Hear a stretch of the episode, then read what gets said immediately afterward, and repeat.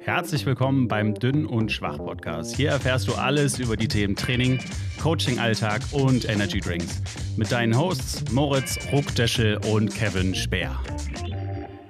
War doch Oh, perfekt. Das war ja on point einfach. ja, da werden sich noch. Sorgen hier gemacht, wie viel Takes man hat und dann so flüssig. Der Typ ist Akademiker. Man merkt sofort. I try. Ja. ja, herzlich willkommen zurück mit Gastunterstützung heute. Nach wie lange haben wir das geplant, dass ich wir wollte gerade sagen, ich glaube, das hatten wir im Dezember schon mal vor. Ich glaube ja, letztes Jahr irgendwann. ich glaube, äh, Dezember 2021 haben wir vielleicht. ja, schon das mal auch so- schon mal, das auch schon mal. Das ja. kann auch sein, ja. Ja.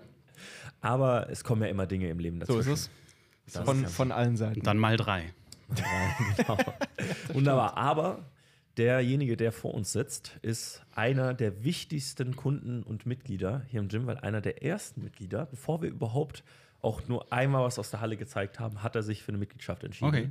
So früh? Wahnsinn. ich glaube schon. Ja, Ja, du cool. hast die Entscheidung Ja, super. Anscheinend. anscheinend. Aber ich weiß nicht, ob ich am häufigsten da war bis jetzt. Das ist egal. Da, darum geht es ja bei. Fitnessstudios gar nicht. Nee, Genau, richtig. Wir Genau. leben ja von den Karteileichen. Deswegen, du trägst dem System bei, das ist wunderbar. Danke dir. Nein, äh, wir sitzen uns dann gegenüber. Gib uns doch mal eine kurze Auskunft, wer du eigentlich bist. Oh ja, okay. Äh, ich bin äh, Patrick Pralowski, ähm, einer von den ganz wenigen Spovis aus Köln. Das sage ich, glaube ich, in jedem Podcast, ehrlich gesagt.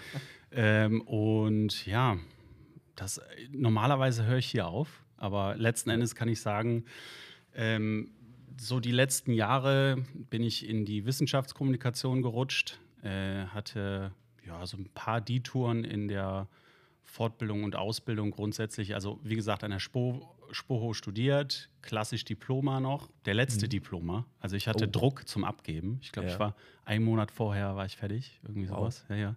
Da haben die wirklich äh, die Linie gezogen.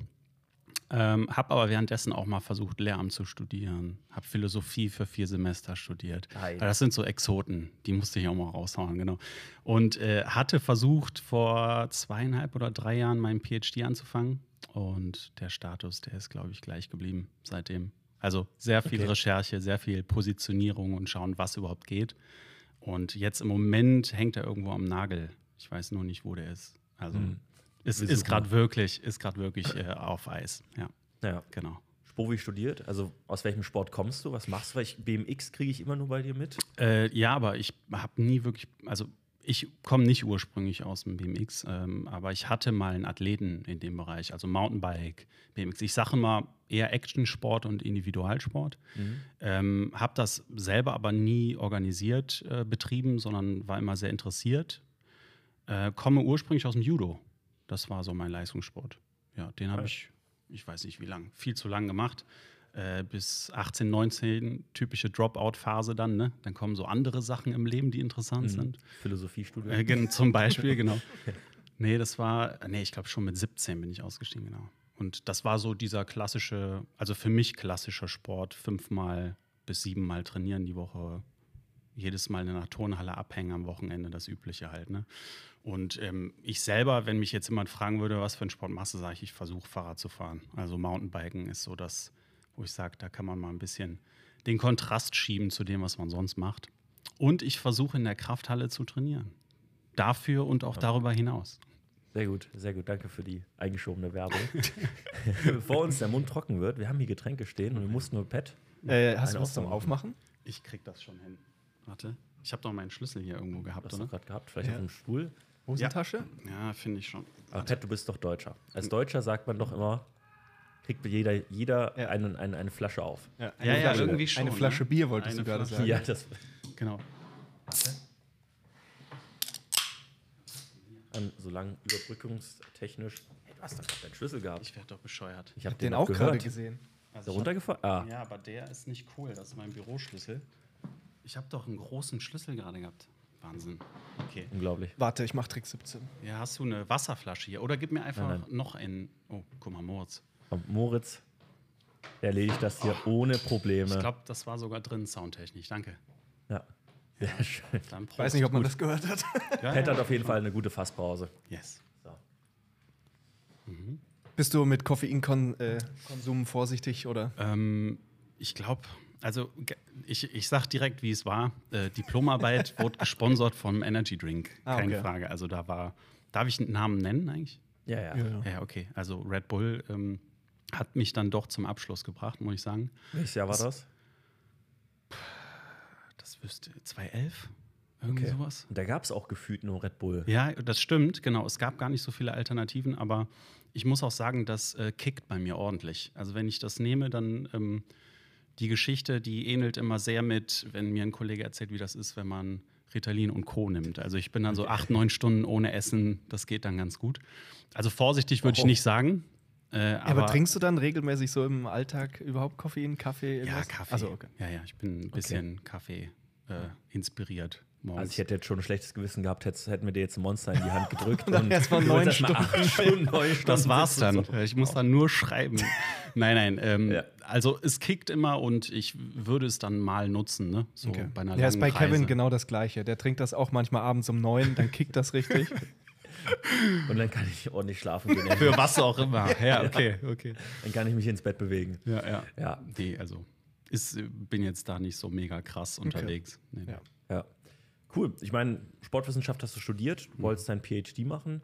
Äh, kam Philosophiestudium davor oder dazwischen? Äh, davor, das war so diese Phase, ich weiß nicht, wie das bei euch war. Du warst auch in der Spoho, Ja. ne? Du hast ein Ich äh, war, Dualstudium. genau, IST. Ja, genau, okay. Ähm, also, ich sage jetzt mal zu meiner Zeit, das, jetzt fühle ich mich noch älter.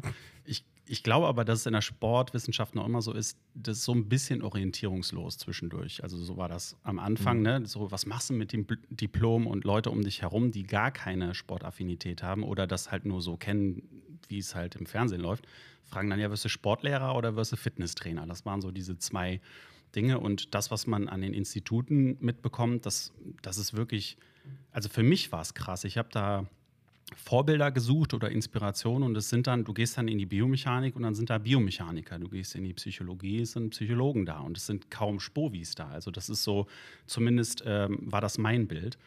Und diese Orientierungslosigkeit hat mich dann doch schon dahin geführt, so, ah, cool, ich kann so ein EWS-Ding machen für vier Semester und dann könnte ich Lehrer werden. Und damit kann ja jeder was anfangen. Ne? Dann brauchst du halt einen zweiten oder vielleicht ein drittes Fach, äh, zweites oder drittes. Und dann war das irgendwie, das hat sich ein bisschen mehr wie Leitplanken angefühlt. Das war so die Idee. Ja, genau. Und ähm, dann hinten raus, nachdem ich auch erstmal so ein bisschen in der freien Wirtschaft unterwegs war, wurde der PhD interessant. Da dachte ich auch so, boah, reicht mir Spovi und könnte ich einen PhD so ein bisschen quermäßig machen? Jetzt, ich habe den auch angefragt gehabt bei den Biologen an der Uni äh, Köln und nicht an der SPO. Ähm, das, das ist weiterhin noch sehr interessant, so ein Hybrid oder ein Crossover. Das, weil bis jetzt habe ich noch keinen super spannenden Master oder so gefunden. Das wäre auch eine Alternative, weil ich jetzt mit dem PhD nicht verfolgen würde, in die Forschung zu gehen. Also die akademische Welt ist so ein bisschen, so wie ich sie kennengelernt habe, bin ich nicht unbedingt kompatibel damit. Äh, Ja. um das mal. Willkommen in, in, kann man fast schon sagen, mit derselben Situation, in der ich mich auch vor ein paar Monaten befunden habe, wo Mhm. ich, also ich meine, wäre jetzt das mit der Halle nicht gekommen, wäre Promotion halt definitiv Mhm. ein Thema gewesen, was auf dem Tisch war. Also ich habe ja auch schon das erste Gespräch darüber geführt, Mhm. aber die Frage war auch so, warum? Also wofür? Ich hätte es definitiv nicht gemacht, um danach in der Forschung zu landen, Mhm. weil ich habe allein schon bei dem ersten Paper, was wir publiziert haben, gemerkt, wo ich nicht mal, also ich habe den, den Text, die, die Forschung habe ich dazu gemacht, aber letztendlich den, Proz äh, den Prozess der Revision, der, der, der Publikation beim, beim Journal einreichen, das hat dann jemand anderes für mich erledigt, äh, der Steffen. Und da war es dann letztendlich so, das war ja so lästig, was ich von außen mitbekommen habe wie der Prozess ist von, du hast es geschrieben, bis in der richtigen Form für das Journal. Dann musst du noch dafür bezahlen, dass das beim Journal eingereicht Das wird ist Wahnsinn. und Co. Und dann, wenn du natürlich ähm, betreibst Forschung, die scheint fürs Journal nicht interessant zu sein, dann bist du halt im Low-Impact-Journal, es kriegt keiner mit, es ist nicht mal interessant. Also es ist eigentlich so unfruchtbar, deine Arbeit. Super undankbar, unfruchtbar, genau das. Also man kann sich natürlich überall hocharbeiten, aber das ist echt ein komischer Weg, muss ich sagen. Wir können da auch äh, ein bisschen eintauchen. Ich habe das sehr viel von außen beobachtet und ein bisschen von innen äh, so ein bisschen reingeschnuppert. Das System ist natürlich sehr fehlerhaft. Ne? Es ist nicht optimal. Es ist vielleicht noch immer das Beste, was wir haben, aber das, hast, das was du angesprochen hast mit ähm, dem Peer-Review-Prozess, wie lange das dauert, dann die ganzen Gelder, die da fließen in komische Richtungen. Ähm, ich würde mich da nicht zu weit aus dem Fenster lehnen, aber es ist sehr demoralisierend. Also man muss ein Typ Mensch sein, vielleicht auch ein cooles Team. Ich habe auch gute Freunde, die da total aufblühen, ähm, haben immer sehr coole Kooperationen, auch internationale Kooperationen und haben da Spaß dran, verstehe ich auch, weil die auch ab einem bestimmten Level dann auch mehr Impact haben. Ne? Also, dass man dann mal wieder was von denen liest, dann ein paar ähm, Subventionen fließen und so weiter, dann verstehe ich das. Aber jetzt einfach nochmal eine Abschlussarbeit zu machen, die sich genauso anfühlt wie eine Diplomarbeit oder ein Master oder Bachelor, aber ne, klingt ein bisschen anders, brauchst ein bisschen länger Zeit. Ja, da ähm, kannst du fast jeden fragen. Das ist sehr, sehr ähnlich alles. Naja, gut, aber man muss halt ein Typ dafür sein oder ähm, eine entsprechende Motivation haben, glaube ich. Ja. Das wird halt der Hauptpunkt sein. Moritz, deine Promotion? Nein. Irgendwann. Das ist gut, das ist eine gute Antwort. Aber vielleicht mal an der Stelle, weil du jetzt auch schon gesagt Mhm. hast, so, es wäre gar nicht so dein Ziel, in die Forschung zu gehen. Mhm. Ähm, was war denn vielleicht die ursprüngliche Motivation, überhaupt in diesen ganzen Sportwissenschaftsbereich einzusteigen? Und was machst du überhaupt? Weil Mhm. Ja. ich glaube, auch für unsere Zuhörer, es, es glaubst so ein bisschen Ja. gerade, wer- was machst du überhaupt? Ja, gute Frage. Was mache ich zur Hölle? Ähm, ja, das ist spannend. Also, das ist auch tatsächlich ein Thema. Erstens frage ich mich das immer. Jede, jede Woche mindestens einmal auch selbst. Äh, aber ja, warum man da einsteigen möchte, ich, ich dachte immer sehr lange, dass der PhD sein muss. So vom Grundgefühl her auch dieses typische, ne, man macht seine Abschlussarbeit und was kommt danach? Ah ja, okay, dann kommt der PhD. Das ist alles so ein bisschen vorgefertigt. Aber da hatte ich zum Glück ähm, in meinem Institut früher dann einen Dozenten, der gesagt hat, geh raus und dann kommst du vielleicht wieder, wenn du denkst, der PhD macht Sinn. Mach erst mal vier, fünf Jahre echte Welt und dann guckst du mal. Ähm, damit du nicht so quasi im Schoß der Uni bleibst und äh, Realität, Realitätsluft schnupperst. Ähm, ja, warum? Weil ich wirklich echt nur dieses vorgegebene, okay, ich bin genau hier, ähm, Forschung macht Sinn für mich oder überhaupt Wissenschaft ist interessant, der Forschungsprozess fand ich ein bisschen schwieriger. Ich war immer eher so der hermeneutische Typ, also Literaturarbeit, ähm, Daten sammeln. Ja, also sagen wir mal so, um die Brücke ähm, zu heute zu schlagen. Ich bin der Meinung, dass wir sehr viele Daten haben, dass wir auch sehr viele ähm, anliegende Professionen haben, von denen wir lernen können, dass sehr viele Überschneidungspunkte ähm, da sind, aber die nicht ausgelebt werden oder nicht zu gut beobachtet werden im Moment. Ähm, und ich bin fest davon überzeugt, dass das so eine tief hängende Frucht für uns sein könnte, dass wir einfach mal schauen, was gibt es und wie können wir das einsortieren, aufräumen und zusammenpacken für uns, damit wir vorankommen. Und das ist im Endeffekt dann auch das, was wir versuchen heute zu machen. Wir haben ähm, seit 22 sind wir auch eine äh, GmbH, aber vorher war es ein Einzelunternehmen, was ich gegründet habe. Und da geht es eigentlich nur um Wissenschaftskommunikation und jetzt auch Beratung.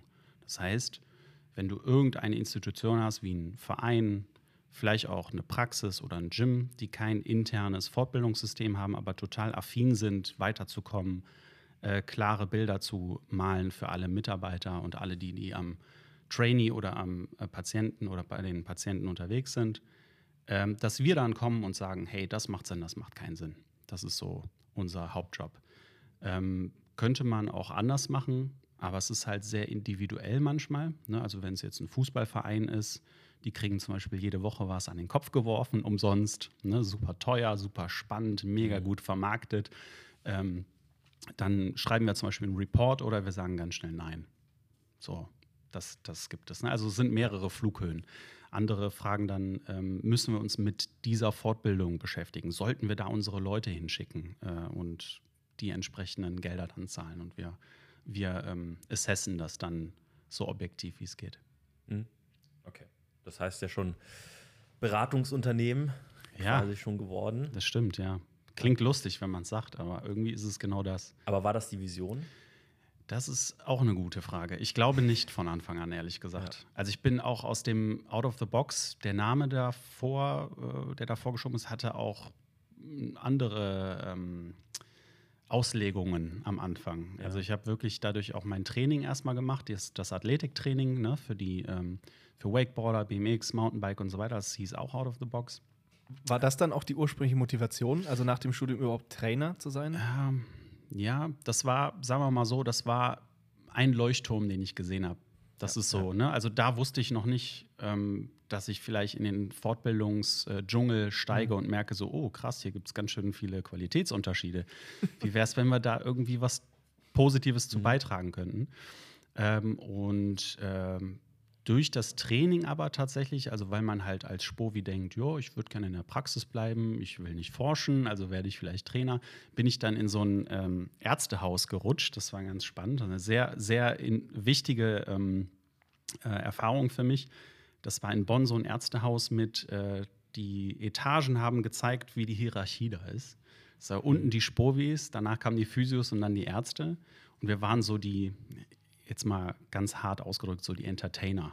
Ja? Wir haben die mhm. Leute animiert, sich zu bewegen und so weiter. Und da hatte ich die ersten Schnittpunkte mit Physiotherapeuten. Und das fand ich dann auch spannend, dass da sehr viele Parallelen sind, dass wir dass es da keine gerade Linie gibt, wie man gut zusammenarbeiten kann. So diese kleinen Identitätskrisen bei den Trainern als auch bei den Therapeuten. Und da fing es ja. dann an, interessant zu werden für mich, wo ich dachte so, hm, okay, da könnten wir uns äh, vielleicht mal reinsetzen.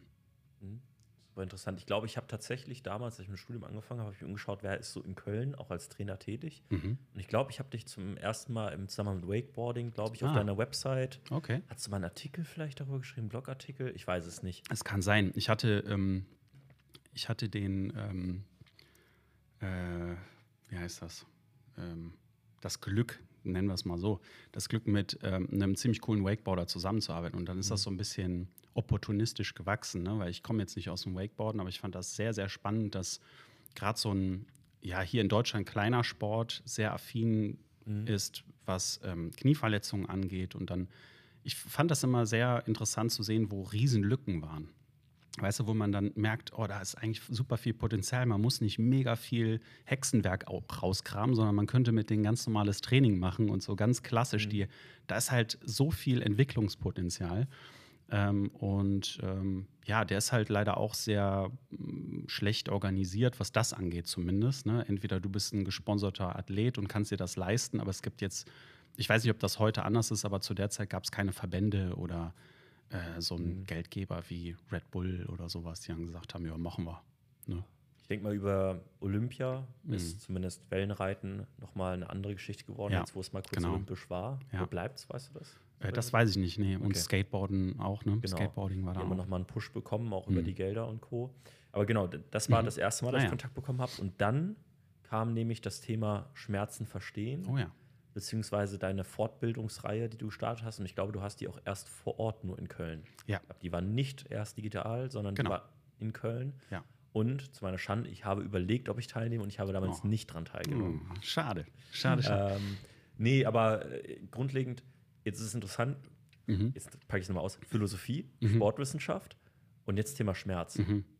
Wie kam denn der, der Weg, weil als Spovis, klar, mhm. wir, wir haben auch was mit der Thematik zu tun, mhm. aber irgendwie auch nicht direkt. Nee, nicht wirklich, das stimmt. Ähm, also das ist jetzt, ich glaube nicht, dass da irgendwie eine, so ein roter Faden hinter steht, der absolut Sinn macht. Das ist halt wirklich, das habt, kennt ihr sicherlich auch, ne? Ihr werdet ja auch von Athleten inspiriert und kommt aus dem Football, ihr beide, ne? Kommt aus dem Football. Mehr oder weniger, ja. Ich habe nie Football gespielt, ich habe okay. nur gecoacht. Ah ja, okay, gut. Und äh, jetzt im Powerlifting, ne? Und ich, ich meine, okay, bei den beiden Feldern macht das schon ganz schön viel Sinn. Ne? ist schon ein krasser Crossover.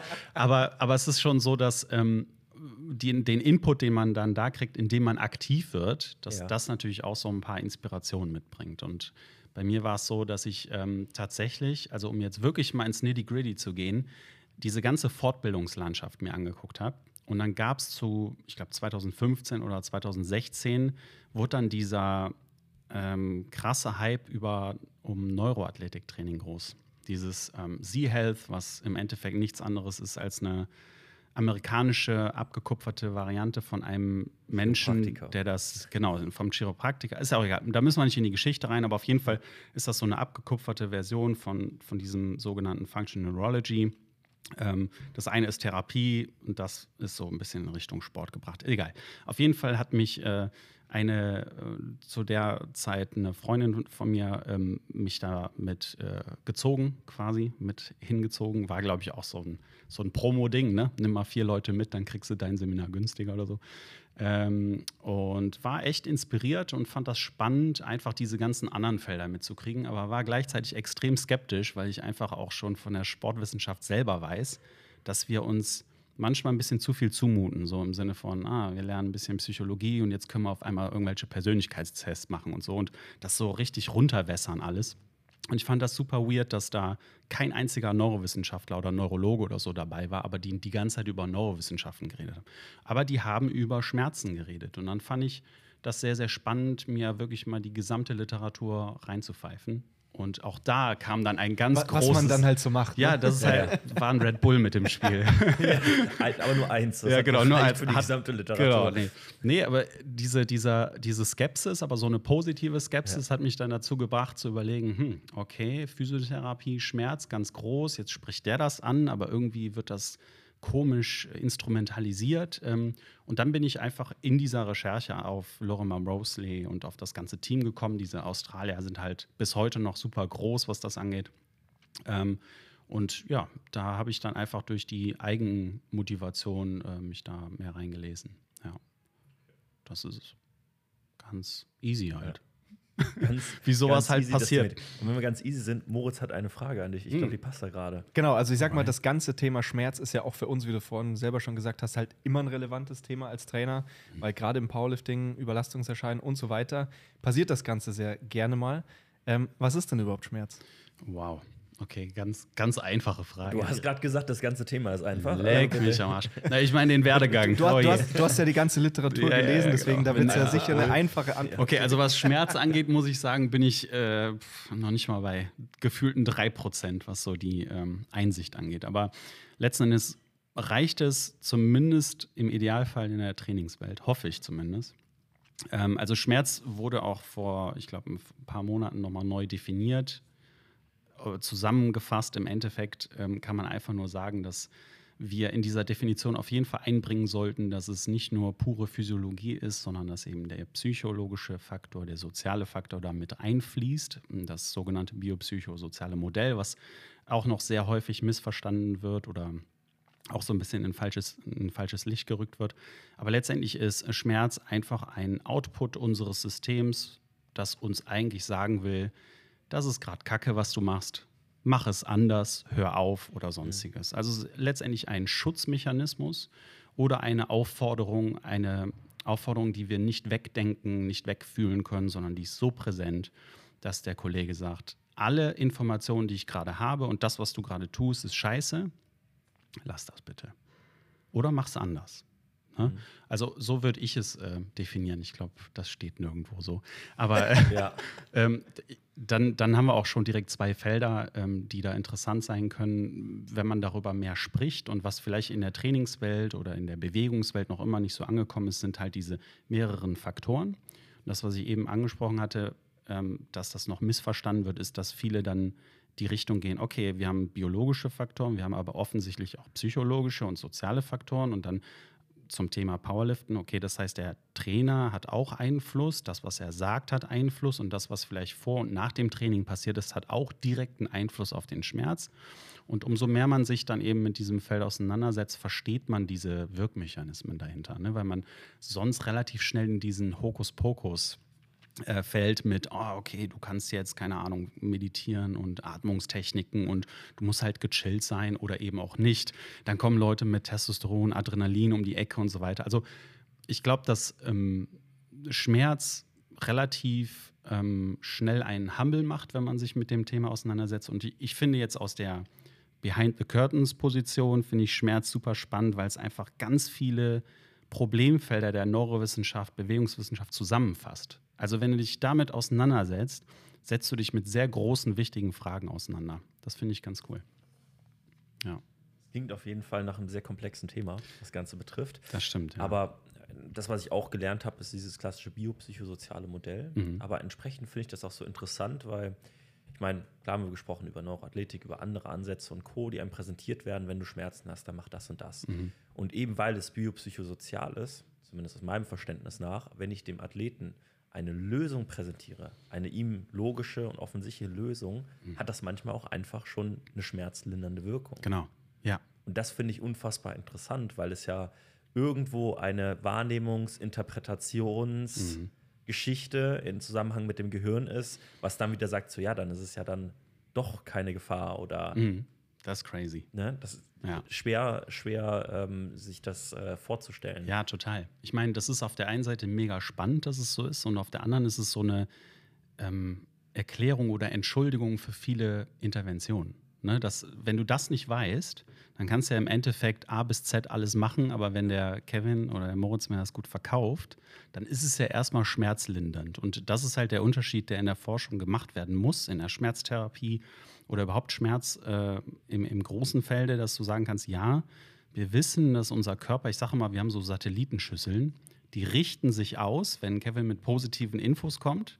Oder ich weiß, das hat irgendwas mit Safety zu tun, das ist gerade cool, ich fühle mich wohl bei euch. Das Ausrichten der Satellitenschüsseln, nur der Prozess ist schon mal schmerzlindernd. Das heißt aber nicht, dass die, dass die Intervention äh, wirklich einen Wir Wirkmechanismus hat. Nämlich alles das, was danach kommt, ist interessant. Ne? Da haben wir das ganze Thema Placebo und keine Ahnung was, also da, das äh, unspezifische Wirkmechanismen nennt man das auch manchmal. Aber du hast recht, dieses allein nur, wie wir anscheinend etwas verkaufen, ja, macht das Gericht auch leckerer oder halt nicht so lecker. Ja. Ja. Ich meine, wir sprechen auch oft davon, wer halt halt recht. Ui, Oder ui, ui. zumindest wird das. Ui, Gut, dass ich schon sitze. Das heißt, beziehungsweise wir sprechen davon. Wir, wir drei auf jeden Fall nicht. Mhm, Ähm, Aber ich meine, das ist so ein häufiges Argument, was Ja, man ja. ja einfach hört, weil Ja. ähm, am Ende waren sie bei Liebschaum Bracht. Das Hat ist funktioniert. musste kommen das Stichwort auf jeden Ja, Fall. ähm, ohne da eine Anzeige riskieren zu wollen. Ähm, aber nein, allgemein, egal was sie machen. Am Ende, er hat mir geholfen. Ja. So, das ist natürlich für uns als Trainer eine schwierige Schwierig. Situation, weil das Problem ist ja, der Athlet, die Athletin geht dann irgend zu zum Therapeuten des Vertrauens hin. Und der sagt dem so, ja, dein Hüftbeuger, der ist verkürzt und deswegen hat es an dem Zwerchfell ge gezogen und deswegen äh, hast du jetzt äh, links Schulterschmerzen, warum auch immer. Ja, glaubt zu 100 Prozent natürlich daran, weil es macht jetzt nach der Erklärung total Sinn und ist logisch. An welchem oder wie soll ich als Trainer oder sollte ich überhaupt als Trainer in irgendeiner Weise da intervenieren? Mega wichtig. Also super wichtiges Thema. Und damit beschäftige ich mich auch noch täglich irgendwie vom Grundgefühl her. Was, wo will man da hin? Ich glaube, ich hatte so eine Phase, wo ich dachte, hey, wir müssen alle aufklären. Und dann fällt einem auf, ähm, zwischenmenschlich, dass man alle verliert. Ne? Change Management funktioniert halt anders. Man muss halt erstmal so ein Team aufbauen. Ne? Wenn du zu mir kommst und sagst, du hast bei Liebschaum Bracht oder irgendwas und es hat funktioniert, dann nicke ich erstmal und denke so, cool, gut, dass du proaktiv warst, cool, dass du was rausgesucht hast. Anscheinend war es so kacke, dass du wirklich wohin musstest. Also das ist ja auch schon ein Anzeichen. Ähm, so diese pure Verteuflung von den ganzen Themen würde ich jetzt nicht unbedingt unterschreiben oder ich wäre jetzt nicht in dem Team.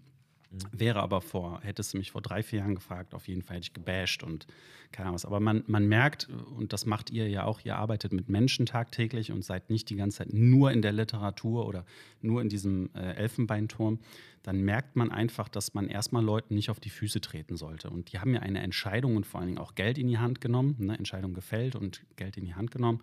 Ähm, da muss man dann einfach erstmal sehr, ja, nett und offen und cool, alles super, perfekt, aber gleichzeitig ist einfach das Risiko da und das ist nämlich dieses Problem mit wer halt hat recht, dass du eben den Platz einnimmst für entweder also erstens richtige Interventionen, die viel mehr helfen würden mit weniger Geld und weniger Zeit sehr wahrscheinlich.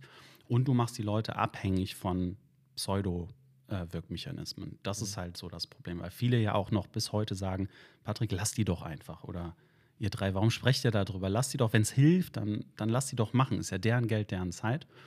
Ähm, Im großen Picture ist dann das Problem, wir Trainer und wir Therapeuten, dass das Feld darunter leidet. Also unsere Professionen leiden darunter, weil alle sprechen immer davon, wir sind eine junge Wissenschaft und wir sind noch äh, in, den, ähm, in den Anfängen und wir müssen uns positionieren und so. Aber genau diese Dinge machen uns immer wieder infantil. Wir kommen so nicht weiter. Ne? Und deswegen brauchen wir diese evidenzbasierte Vorgehensweise, auch wenn die nicht perfekt ist. Aber ja, äh, damit wären wir dann bei dem Thema, was machen wir da? Wir sollten im Endeffekt das erstmal best nicht bestärken, aber akzeptieren und dann immer wieder Lösungsvorschläge geben, wenn er fragt. Das ist auch wichtig, nicht dieses so, ne, ich äh, knall da jetzt Informationen in den Kopf von meinem Trainee. Ähm, meine persönliche Erfahrung, aber das ist dann wirklich nur anekdotisch, ist einfach, dass man das anbieten kann, wenn man den Luxus hat, Leute öfter zu sehen und dann das anspricht und sagt, hey, hast du schon mal darüber nachgedacht, jetzt warst du vor lange nicht mehr bei Liebscher und Braft und trotzdem geht es dir gut.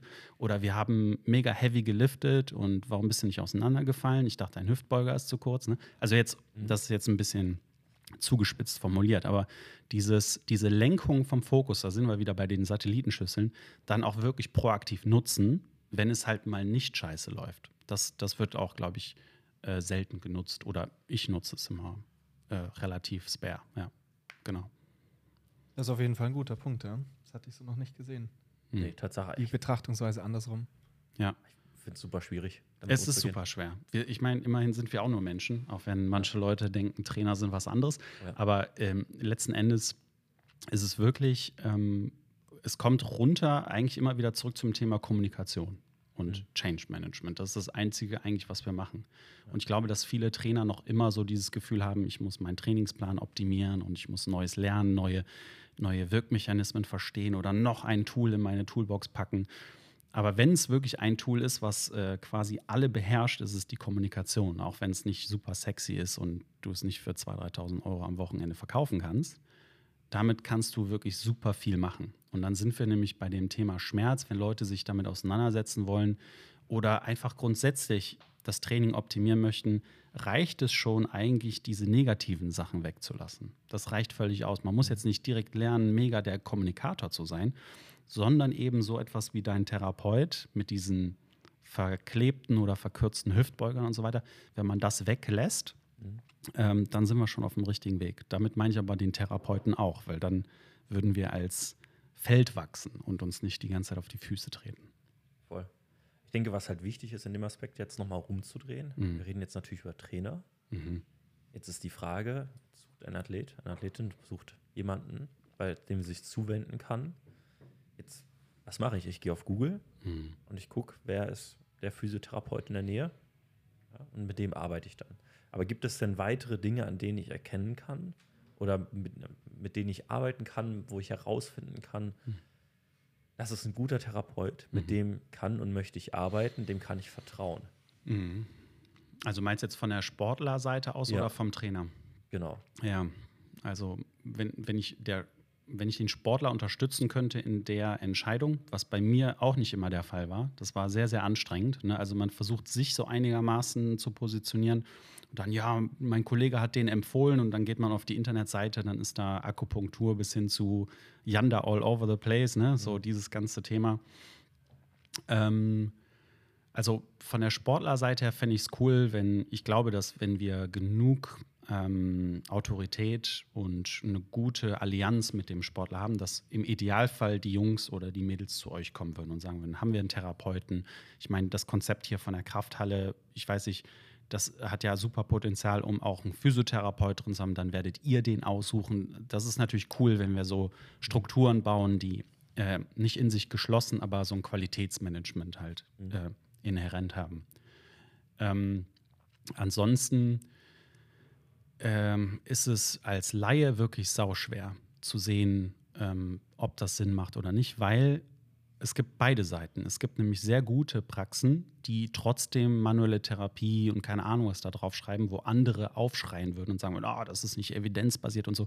Aber das gesamte System dahinter, was die abrechnen können, wie die abrechnen, was die Krankenkassen übernehmen und so weiter und so weiter, ähm, drückt die halt in eine bestimmte Schablone. Und dann geht's, steht es und fällt es, genau wie an Unis auch. Was, was macht der Chef? Wie motiviert ist der Chef? Was für Fortbildungen machen die?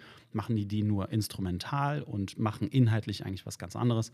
Also ich finde es sau schwer und ähm, ich fände, das ist auch eine Motivation von uns, dass wir so ein Netzwerk aufbauen könnten. Das wäre richtig cool, ne? ohne dass man jetzt so einen neuen blauen Engel oder ein TÜV-Siegel oder so braucht, weil das ist alles äh, das verschwimmt irgendwann relativ schnell, aber dass man einfach eine Struktur aufbaut, wo alle sich gegenseitig überprüfen und auch überprüfen lassen. Das wäre mhm. echt cool. Aber ich habe leider keine richtig coole Antwort darauf. Bis jetzt. Ich würde einmal noch äh, kurz vorgreifen, wenn, wenn wir jetzt einen Sportler haben und es mhm. tut irgendwas weh. Ich meine, teilweise kann man es ja so ein bisschen erkennen, warum es weh tut. Ich meine, ein Footballspieler, der, keine Ahnung, brutalen Tackle abkriegt und Kopf dann und hängt der Arm schief so. Ich meine, da brauchen wir jetzt nicht groß überlegen, so wahrscheinlich äh, ne, Krankenhaus. okay, aber wenn ich jetzt zum Beispiel im Powerlifting-Training oder mhm. allgemeines Krafttraining, Athletiktraining, was auch immer, und man stellt jetzt einfach fest, es tut halt irgendwas weh. Mhm. Ähm, was wären denn vielleicht so, ähm, was wäre ein gesunder Umgang mit diesem Thema? Weil sehr häufig ist es ja so, typisches Beispiel, ich mache Bankdrücken und irgendwie tut mir währenddessen oder danach ein bisschen die Schulter weh. Ja, und von mir aus erstmal so ein bisschen. Was wären vielleicht so eine, so eine Step-by-Step-Herangehensweise? Äh, Ja, also ich glaube, dass viele jetzt sowas sagen würden wie ja, it depends, ne? Und so, bitte gib äh, hier die Individualität nicht auf und so weiter. Aber ich glaube schon, dass wir relativ pauschal so einen Leitfaden aufbauen könnten oder einfach ganz einfache Steps oder das, was man nicht machen sollte. Das wäre, glaube ich, auch ganz wichtig. Aber das, was du meinst, Moritz, ist äh, klar, müssen wir unterscheiden zwischen akut und wiederkehrenden Schmerz. Viele versuchen auch chronisch zu vermeiden, weil das schon so ein chronischer, in sich geschlossener, blöder Begriff ist, aber letztendlich ist es ja so. Oder äh, ich sag mal wiederkehrender Schmerz. Und vor allen Dingen so ein schleichender Schmerz. Ne? Ist ja jetzt nicht so, als wenn Genau. die Langhantel auf ihn geknallt ist, sondern weil es einfach wirklich, viele haben dann direkt im Kopf so überbelastet. Irgendetwas ist kaputt auf Dauer gegangen. Ne? Und diese, diese Darstellung von, dass wir eine Maschine sind. Ich weiß, dass viele Leute denken, dass die eine Maschine sind, aber eine, eine ne, also mechanisch aufgebautes Konstrukt, was durch Verschleiß kaputt geht.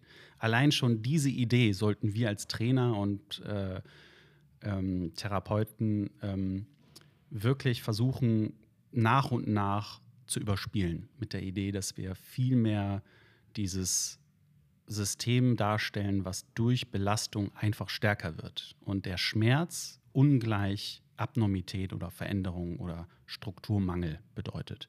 Wenn wir das den Leuten klar machen, dass es sein kann, dass du einen komischen, stechenden Schmerz oder eine andere Qualität hast, dass das nicht sehr, sehr aussagekräftig ist und das unser Status quo ist und wir von da starten, mit dem Ding umzugehen, dann hast du auch ganz andere Möglichkeiten. Dann kannst du denen nämlich sagen, wenn dein Trainee nicht denkt, oh, das war jetzt zu viel und vielleicht ist da was an der Schulter oder da ist zu wenig Platz, ne?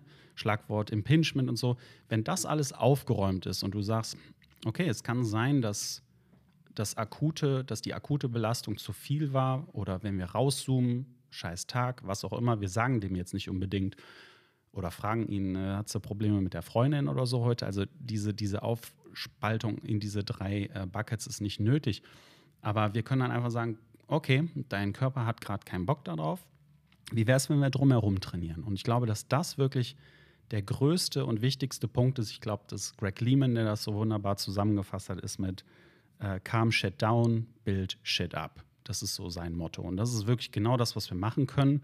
Wir können zwar super viel Feenstaub darüber werfen und sagen, hier können wir Flossen und keine Ahnung was und Tape und diese Therapie und diese Therapie einbauen oder Vorgehensweise, aber letzten Endes fahren wir runter und fahren dann wieder hoch, wenn es okay ist. Das ist so das große Ding. Dass wir drumherum trainieren, scheint auch sehr gut zu funktionieren. Und da wissen wir, ähm, da gibt es so Sachen wie Cross-Education. Wir können die andere Seite hammerhart trainieren. Wir können ihn im Training lassen, wenn ihr im Teamsport seid. Ähm, oder beim Powerliften sehe ich das auch. Ihr seid das ist ja eher so community-lastig. Ne? Finde ich äh, sehr, sehr spannend zu sehen, dass das irgendwie doch äh, ein Teamsport ist, sozusagen.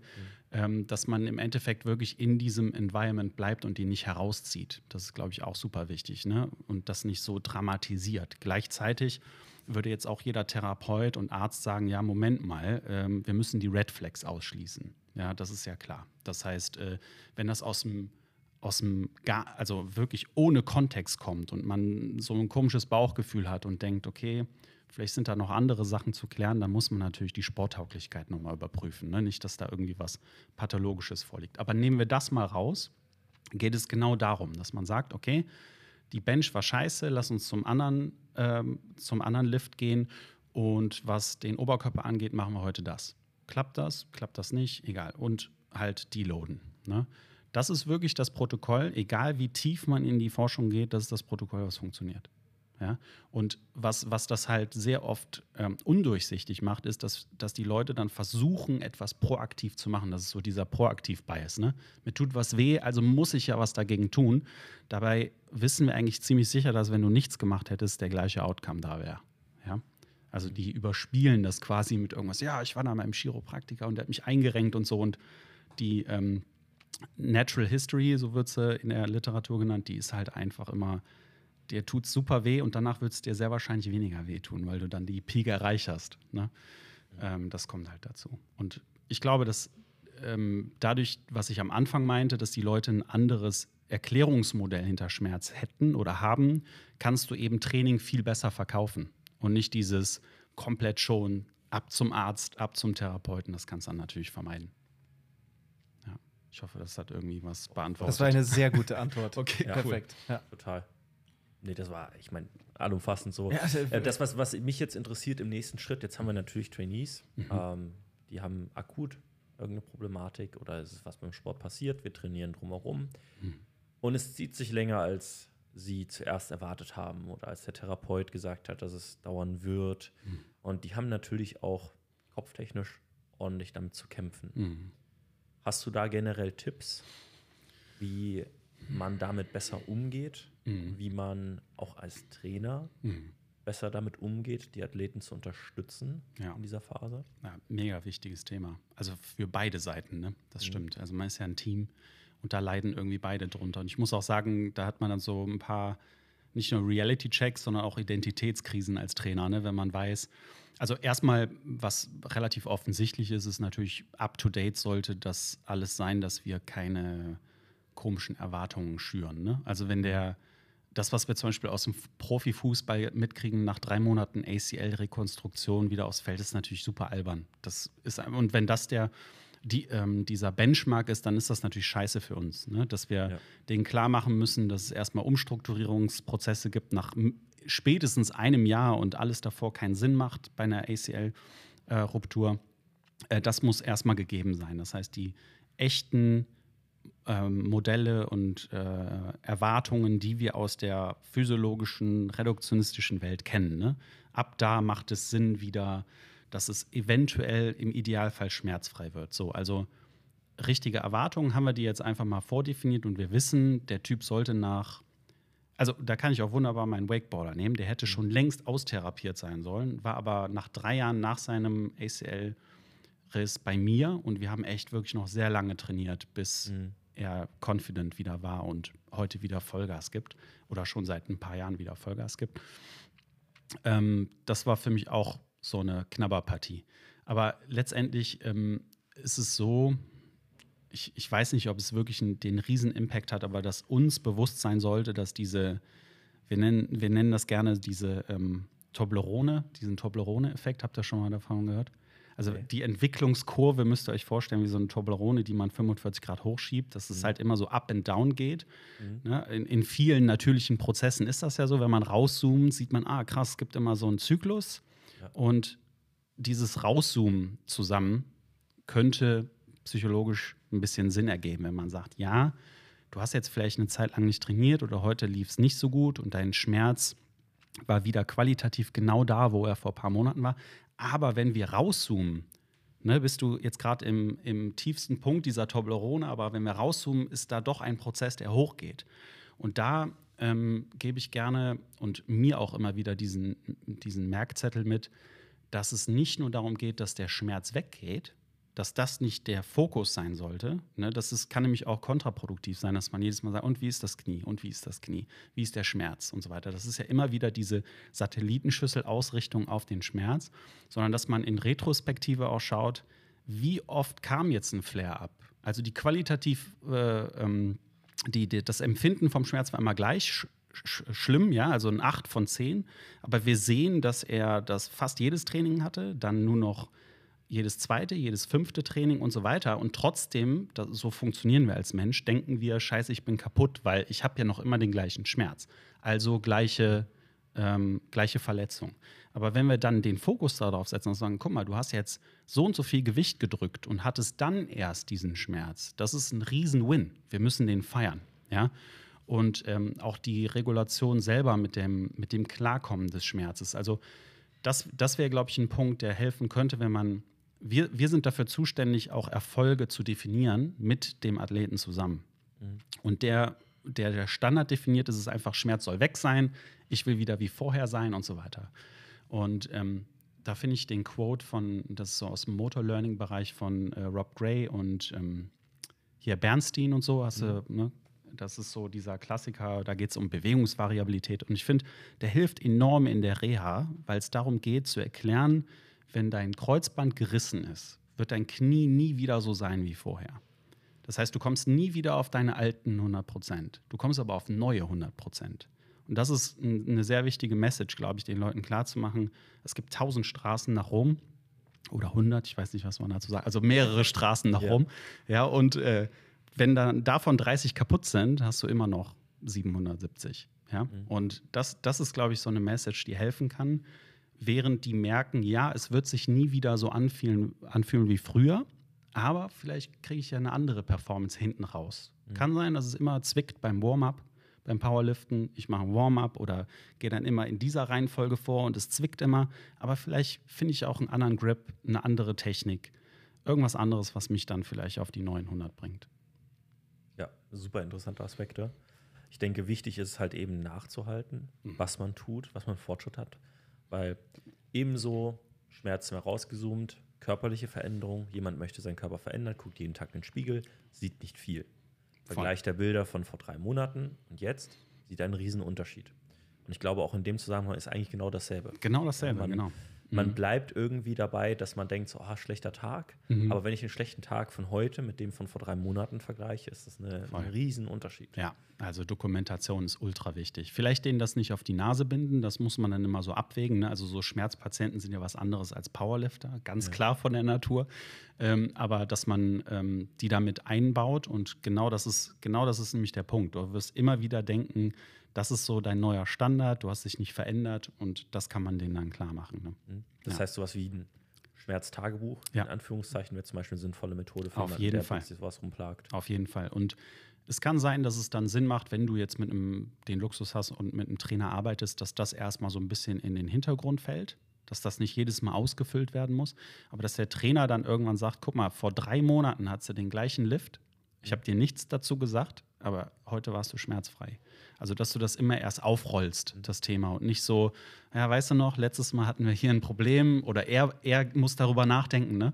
Und das Ganze, das Ganze auch durch Trainingsgestaltung dann schaffen, dass man den Rhythmus verändert, so dass er den Überblick verliert, dass man es so ein bisschen nebelig macht, ne? Und dann sagt so, okay, jetzt sind wir wieder bei deinem hoffentlich PA oder so, das, was er halt drücken will. Und er fühlt sich sicher, weil der Kontext anders ist. Ne? Der hatte einen anderen Weg dahin. Ja. Auf jeden Fall sehr, sehr interessante Art und Weise daran zu gehen. Und ich glaube, sehr wichtig, auch als Trainer und Trainerin heutzutage, dass man sich damit beschäftigt Hm. und sowas im Blick hat. Ich denke auch. Ja, ich hoffe, ich hoff, dass meine Kandidaten zugehört haben. ähm, ich habe selber noch mal einiges mitnehmen können. Echt ein paar wirklich coole Sachen. Ähm, ja, du wolltest ja noch so ein paar Sachen Oh Gott. gegen Ende einfach noch mal so Habe ein ich, hab bisschen. ich das noch gehabt? Ja, also ich gucke ganz kurz auf meine Liste, aber ansonsten sprich erst mal weiter, Moritz. nee, genau. Also, ähm, also ich meine, wir sind ja auch zeitlich so ein bisschen äh, eingebunden sozusagen. Meintest du, um eins musst du weg? Oder? Ja, ein paar Minütchen. Der Hund Genau. ist jetzt mit, das heißt, ich habe ein bisschen mehr Zeit. Also du hast ja schon so ein bisschen versucht zu erzählen, so was so die Motivationen am Anfang waren jetzt auch für das, was du tatsächlich tagtäglich machst, wo du selber nicht genau weißt, was das ist. Ähm, ich hoffe, ich weiß es, aber ich habe es. Nein, aber magst du Ja. uns da vielleicht einfach noch mal so ein bisschen erzählen, was genau macht ihr da? Ja. Weil es sind ja unterschiedliche Sachen Mhm. und vielleicht, Kevin, du meinst ja auch so ein bisschen das Thema Vision, also wo soll es Mhm. da hingehen? Ja, das ist, ähm, ja, ich finde, es ist tatsächlich, wenn man es als Produkt definiert oder als Dienstleistung, ist es eine Sache, die man nicht in einem Satz sehr gut äh, zusammenfassen kann, glaube Kein Elevator-Pitch für uns heute. Nee, den könnte ich auch gar nicht. Ich finde das immer tatsächlich sehr schwierig. Aber auf der anderen Seite liegt es auch daran, dass jetzt nicht ein großer Markt da ist. Es ist jetzt nicht so, dass wir sagen könnten, hey, wir machen genau das, was die auch machen. Also wir haben jetzt nicht so ein riesen Vorbild, obwohl wir immer intern so sagen, unser romantisches Vorbild ist Amboss, äh, kennt er sicherlich aus der Medizinwelt. Die machen so eine Nachschlagwerks-App ne, für Mediziner. Das ist dann letztendlich einfach nur die Evolution des Medizinbuches dass du einfach alles sehr schnell nachschlagen kannst, dass du Medikamente nachschlagen kannst, Nebenwirkungen und so weiter und so weiter.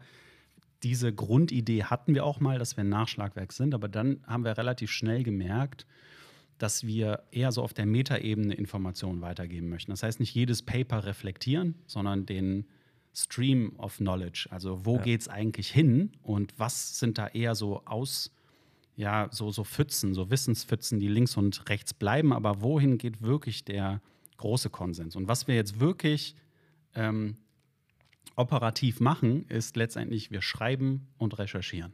Das ist das. Wir schreiben von morgens bis abends und fassen zusammen. Ne? Also hermeneutische Arbeit ist nichts anderes als ähm, eine systematische Review erstellen, gucken, was es gibt, was für Qualitätsunterschiede es gibt. Und unser Prozess ist jetzt ähm, seit Anfang des Jahres so ein bisschen mehr KI gesteuert. Also wir haben da ein bisschen Knowledge eingekauft, dass wir uns da äh, ein bisschen besser aufstellen können. Also nicht nur Google-Alarms und PubMed-Alarms und so weiter, sondern dass man auch diese ganzen Algorithmen-Vorteile hat.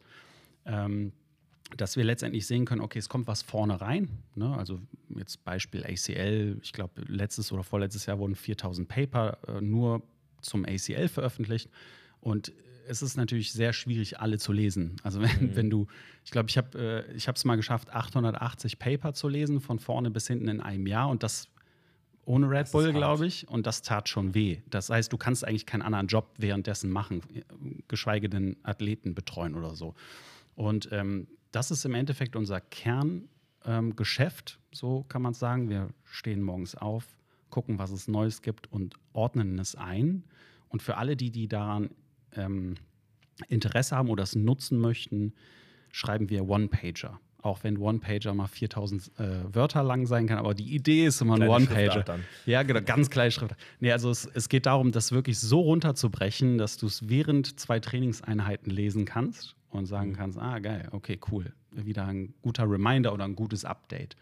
Weil wir glauben, dass ähm, Zeitschriften und so gibt es zwar alles und ähm, da ist auch manchmal sehr schwer zu differenzieren zwischen Anzeige und Nicht-Anzeige. Also was ist Werbung, was nicht oder ja. was für eine Motivation steckt dahinter. Und wir haben uns einfach gesagt, wir bauen ein System auf, dass Leute, die das korrigieren und sagen, nee, das, was ihr gerade schreibt, ist scheiße, dass die extern genug sind und dafür bezahlt werden, damit es nicht wie zum Beispiel im klassischen Peer Review ist ja auch kostenfrei, ne? Und mhm. dann ist natürlich die Motivation auch eine andere. Aber wir wollten einfach ein sehr starkes Selbstüberprüfungssystem haben, weil wir einfach gesehen haben, dass es ohne Ende an Infos gibt und Zeitschriften in der Fitnesswelt und so weiter. Aber da geht es meistens in die Verkaufsrichtung und es ist schwer, was sehr Objektives zu finden. Das ein anderes Beispiel ist examine.com ne, in der mhm. Ernährungswissenschaft, wobei die auch sehr viel Nachschlagwerk machen. Und wir wollten, und das ist jetzt die Vision im Endeffekt auch, der Campus, den wir aufgebaut haben, hat so der besteht hauptsächlich aus Essential Guides, so nennen wir die Dinger. Das ist nichts anderes, für uns zumindest. Wenn du ein Thema aufmachst, zum Beispiel jetzt der neue ist äh, Sportpsychologie, sollte dieser Guide, der dann so aus 10 bis 14 Text- und Audioformaten ähm, besteht, sollte mindestens ein Wochenendseminar austauschen können. Wow. Mindestens. Und wenn das nicht so ist, dann kriegen wir das Feedback und optimieren es.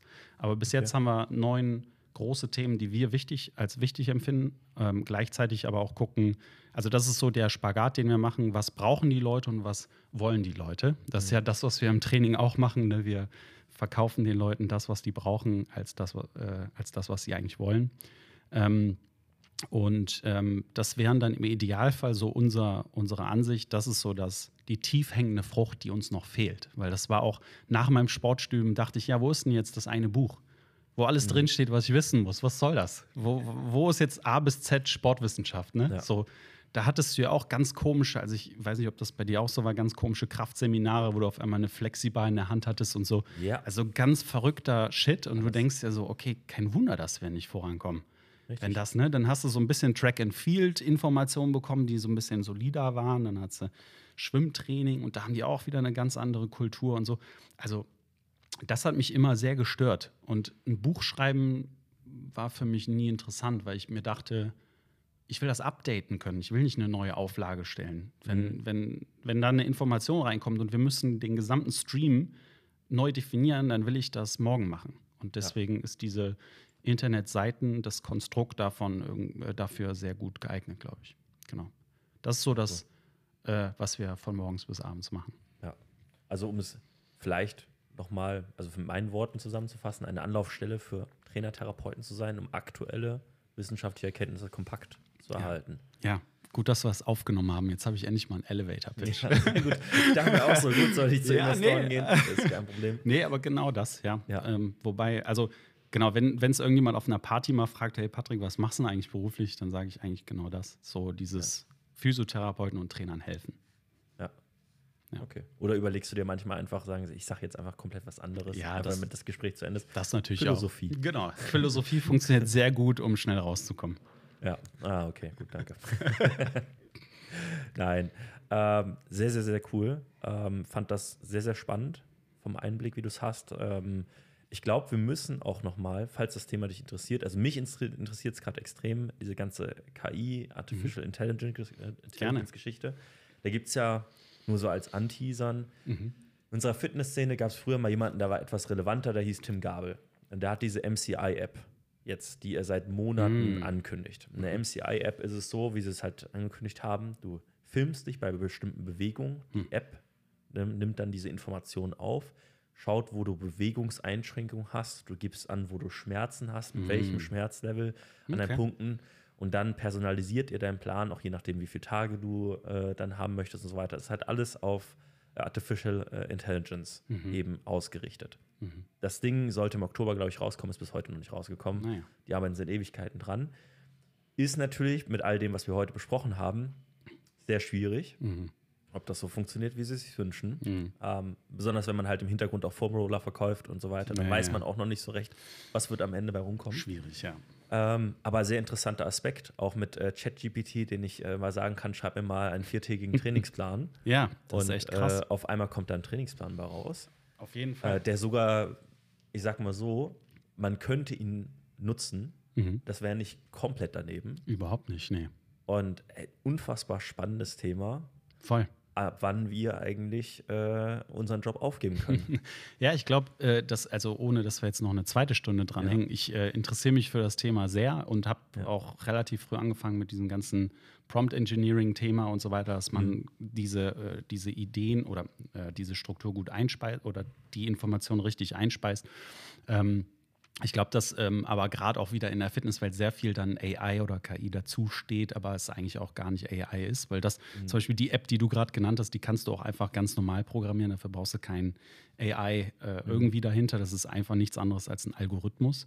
Ähm, aber gleichzeitig wird es für uns sehr spannend. Ich glaube, dass uns, dass es ein Segen sein wird. Also wir sehen es auf jeden Fall als Segen, weil wir anstatt 10 Paper jetzt 100 Paper sichten können und das alles viel qualitativer, weil der Mensch halt auch müde wird und Red Bull braucht und so weiter und der Kollege nicht. Ähm, aber gleichzeitig der Segen dahinter besteht, nämlich, was du nämlich am Ende meintest, dass wir unseren Job anders ausrichten werden, dass dieses Zwischenmenschliche viel, viel wichtiger wird, weil ich war immer der Meinung, ich will, will keinem auf die Füße treten, aber Trainingspläne schreiben und so, das ist ja kein Hexenwerk. Jetzt mal ganz im Ernst, das ist doch nicht der Kern unseres Jobs. Das ist, bitte? Entschuldigung. Nee, aber jetzt mal im Ernst. Ja, ja. Also diese ganz normalen, ich habe das auch mal gemacht, so als Excel-Datei. Man schreibt mir eine Excel, äh, hier den besten Kraftplan, Zweier-Split oder was weiß ich und dachte, das schaffen manche Trainer nicht. So klar und einfach und Ja. regel, diese Regelmäßigkeit aufzubauen, das ist ja nicht unser Kerngeschäft. Und wenn so ein Ding das übernehmen kann und auch das wunderbar diese Prozente gibt und mit ein bisschen Feedback von, dann können wir uns auf das, was kommunizieren wir, wie können wir den motivieren, wie können wir den zu seinem wirklichen Ziel bringen, wie können wir das Leben von dem verändern und so. Das ist doch cool. Ich finde es spannend. ja, total. Okay, Also das heißt, ne Aus. nächste Folge wird dann äh. KI. Ja, gerne. Also ich bin absolut kein Experte, aber ich bin sehr motiviert. auf jeden Das Fall. reicht aus. Auf jeden Fall. Okay, gut. Wir sind in nichts Experte und wir reden auch schon seit 70 Folgen über Stark. denselben Kram. Also das ist vollkommen in Ordnung. Nein, mega. Ich fand es sehr, sehr spannend. Ja. Auf jeden Fall. Schön, dass wir es nach anderthalb Jahren Ja, geschafft mega. Danke für die Einladung. Echt Es hat, cool. es hat meine Erwartungen äh, genau getroffen, wenn nicht sogar übertroffen. Oh, also ich ja. Das konnte. ist cool. Vor allem das Coole sehr ist, hohe Erwartungen. Ja. Das auf jeden Fall. Äh, also ich meine, das ist ja auch hier wieder jetzt so, wir haben ja immer wieder unterschiedliche Gäste und teilweise hat man auch so Gäste, wo man sich richtig dumm daneben fühlt. Ja. Das war heute definitiv der Fall. Ähm, aber du hast die Sachen alle sehr gut rübergebracht. Also ich glaube, also ich konnte Sachen mitnehmen, ich glaube, die Zuhörer konnten Sachen mitnehmen und dann nächstes Mal KI, dann geht es in eine nochmal ganz andere Richtung. Davor gibt es einen Red Bull. Oh Jo. ja, ich glaube auch. Ich glaube auch. Das passt dann Da auch. planen sehr wir gut. dann aber mehr Zeit ein. Ja, ja, genau. Das sind Okay. dann die acht Stunden halt. Ja, Ne? das Ja. klingt fair. Ja, Richtig, richtiger Joe Rogan. Aber ich glaube, das ist tatsächlich ein sehr interessanter Aspekt, den ich so in einem Podcast noch nicht gehört habe, zumindest für unsere Szene. Ja, das auf jeden Fall nicht. let's ja. do it. Ja, dann Okay. machen wir das. Gut, anderthalb Jahre. Gucken wir mal in den Kalender rein. Letzte Frage natürlich, wenn Ja. jetzt irgendjemand Interesse hat und sagt, okay, wer ist das, wo kann man dem irgendwie Folgen, Infos einholen, wo findet man dich? Also die Klassiker, ne? Instagram, unsere Seite Out of the Box, einfach äh, zwischen B und UX, wer sich das auch immer einfallen lassen hat, ein Bindestrich. Ähm, äh, .de sind wir jetzt, glaube ich, genau. Und sonst Instagram einfach Out of the Box oder Pat Pralowski suchen. Wir Ja. sind da einigermaßen aktiv. Ich wollte gerade sagen, da kommt ja durchaus immer viel. Ja, wir versuchen es. Kann man auf jeden Fall vorbeischauen. Cool. Wunderbar, perfekt. Dann vielen, Vielen vielen Dank. Dank. Und Danke bis zum euch. nächsten Mal. Ciao, ciao. Bis zum nächsten Mal.